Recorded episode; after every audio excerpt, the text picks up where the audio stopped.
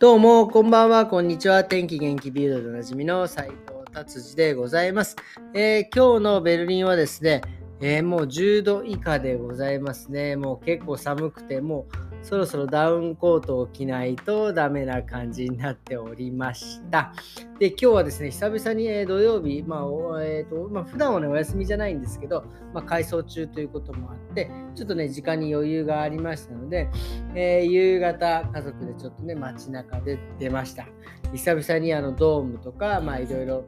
建物のね、ところをこう、いろいろ歩いたらですね、まあ、観光地のところがね、ほぼほぼこう電気がついてない、ライトアップされてない、ほんとね、節電されている状態で、まあ、ちょっとびっくりしましたということでございます。まあ、結構ね、こういうのを見るとですね、まあ、あの、深刻な問題なんだなっていうのは非常に思いました。はい、じゃあそれでは早速ビルド気になる記事いってみたいと思います。えーとですね、ユーリヒっていうところでですね、なんかあの、毒ガス警報が出て、19人が、まあ、の、まあ、具合が悪くなったっていうことですね。これどういうことかっていうと、まあ、この地域でですね、まだ原因が分かれてない分かってないんですが、まあ、危険物が流出したということが、えー、報告されてるみたいですね。まあ、その危険物ってどんなものか、まあ、ちょっとよく分かりませんが、まあ、あの無色のガス、まあ、だからガスみたいなもんなんですかね。まあ、なんか、それがですね、こう流れて、えー、いろんな方がですね、まあえー、こう具合が悪くなったというふうになっている。まあ、これはテロでもね、何でもないので、まあ、そこまで、えー、心配はされませんが、これ一体何なのかっていうのを早くね、えー、原因を究明していただきたいなということでございます。はい、じゃあ次の記事行ってみたいと思います。えー、次ね、えー、とですね、これもね、僕本当にいつも気になるんです。あのね、結構僕もね、寝てる間に何回も何回もね、起きてしまうんですよ。あのまあ、酒をね、飲んで寝てるっていうのもあるんですけどね、酔いが覚めると目が覚めるっていうのもあるんですけど、結構ね、無意識のうちに、まあ、結構起きてしまうっていうのがあるんですけど、これね、僕、本当に睡眠がちゃんと取れてないのかなと思ってたんですが、まあ、ドイツのね、その、もうすごいですね、オスターマイヤーさんっていうね、もう本当、もう超ドイツ人の、えー、ドクターがですね、あのまあ、学会で発表したところによると、まあ、あのー、まあ、100回ぐらい健康な夜の睡眠中にですね100回ぐらいは人間あの目が覚めるっていうことですね。まあ、だから自分が意識していないところで覚めているということですね。で、これがね、どういう風になってるかって、まあ、アドレナリンが、まあと、とりあえずそのアドレナリンのなんか量の大きさで、量の多さで覚めたり、覚めなかったりっていうのがあるんですが、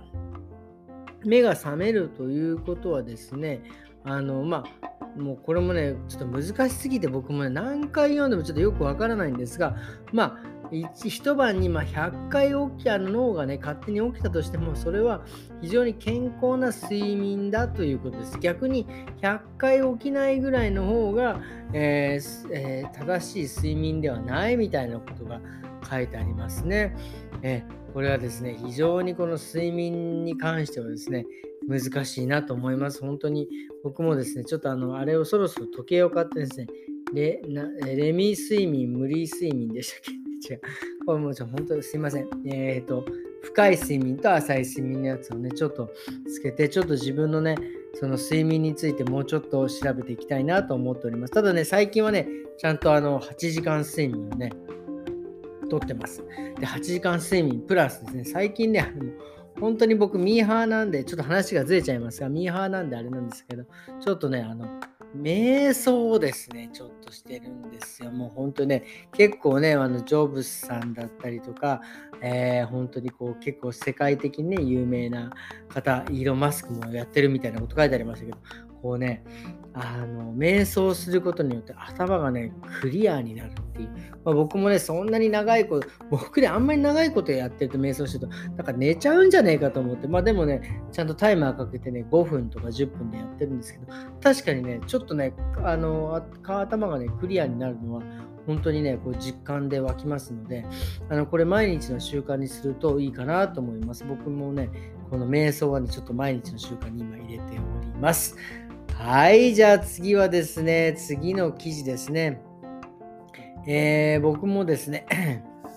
えー、やっぱりあの筋肉トレーニングとかね筋トレとかするとやっぱりタンパク質とかをねあの直後は結構摂取したりするんですがやっぱりねこれまあ取りすぎまあねまあ要はやりすぎはもうね何も何もこう報われないというような感じなんですがやっぱねいくらいいからと言って取りすぎは良くないというまあ、ことの、えー、研究結果でございます。まあ、タンパク質の取りすぎね、まず口臭、口がね、臭くなる。はい。もう本当嫌ですね、これね。で、あと脱水。まあ、あの、要は水分が足りなくなるんですね。それで男性のテストステロン、欠乏、まあ、要は、まあ、男性ホルモンが、えー、もうね、なくなってくる、毛が抜けたりとかですね。あと、肝機能、えー、肝臓とかですね、障害が出てくる。で、不機嫌になる。それからまあ、あのまあ言っちゃったら、まあ、あの、癌になりやすいみたいな。まあね、ここまで来ると、まあ、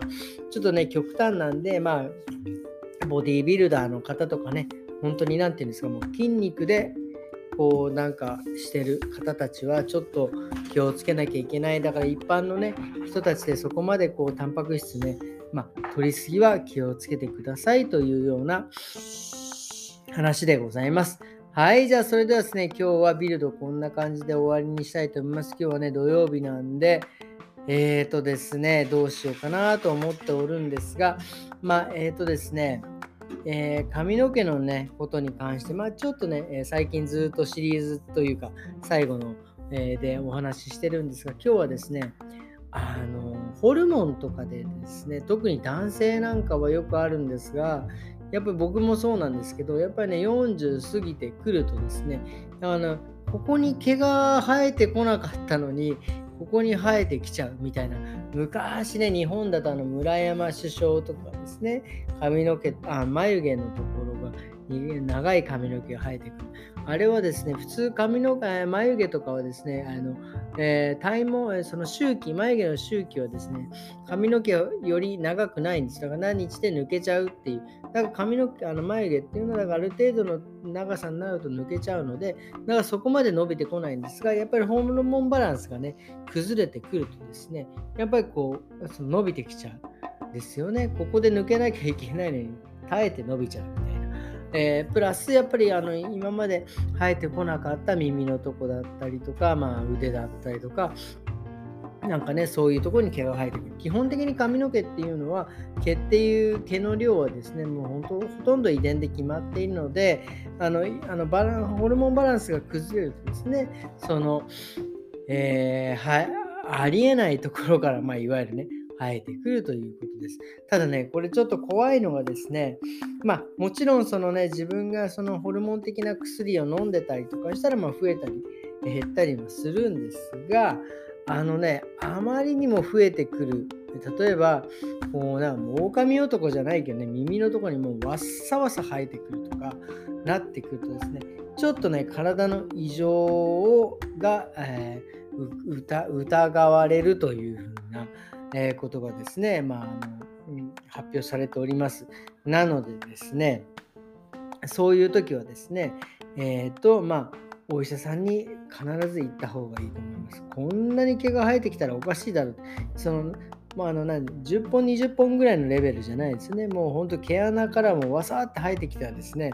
えっ、ー、とね、気をつけた方がいいと思います。これはね、まあ、ホルモンのバランスが崩れているか、もしくはそういう、えー、がんだったりとかですね、そういうような感じ。まあかもしくはま鉄分がね単純に少なくなっていて、えー、そういうふうに髪の毛が、えー、生えたり減ったりとかするっていうのもありますね特に、まああのま、男性よりもですね 結構この病気ってこう女性にね 結構、あの出てくるみたいですね。まあ、要は、例えば、あの男性ホルモンが多いとですね、やっぱりその脇に毛が生えてきたりとかそういうのがあるんですが、女性でですね、例えば顎にひげが生えてきたりとか、脇とか、まあそういう胸のあたりとかにですね、毛が生えて、あのしっかりしたね、髪の毛が生えてきた時っていうのは、ちょっと要注意というお話を、えー、させていただきました。えー、まあ、その時はね、すごいお医者さんに行けば、まあ、あの、あの検査すればね、何どうにでもすぐになるあの対処できますので、そんなにね、深刻に考える必要はないと思います。はい、じゃあ、それではですね、今日は、えー、こんな感じでね、終わりにしたいと思います。今日は土曜日ですね、明日は日曜日でございます。明日もね、ちょっとまあ、えー、改装中のね、ちょっとお店の方に行ってですね、まあ、いろいろ、えー、もうね、だいぶカオスな状態なので、ちょっとね、いろいろ、えー、見て、えー、みたいなと思っております、えそれではですね、今日はこんな感じで終わりにしたいと思います。それでは今日もありがとうございました。また明日。さようなら。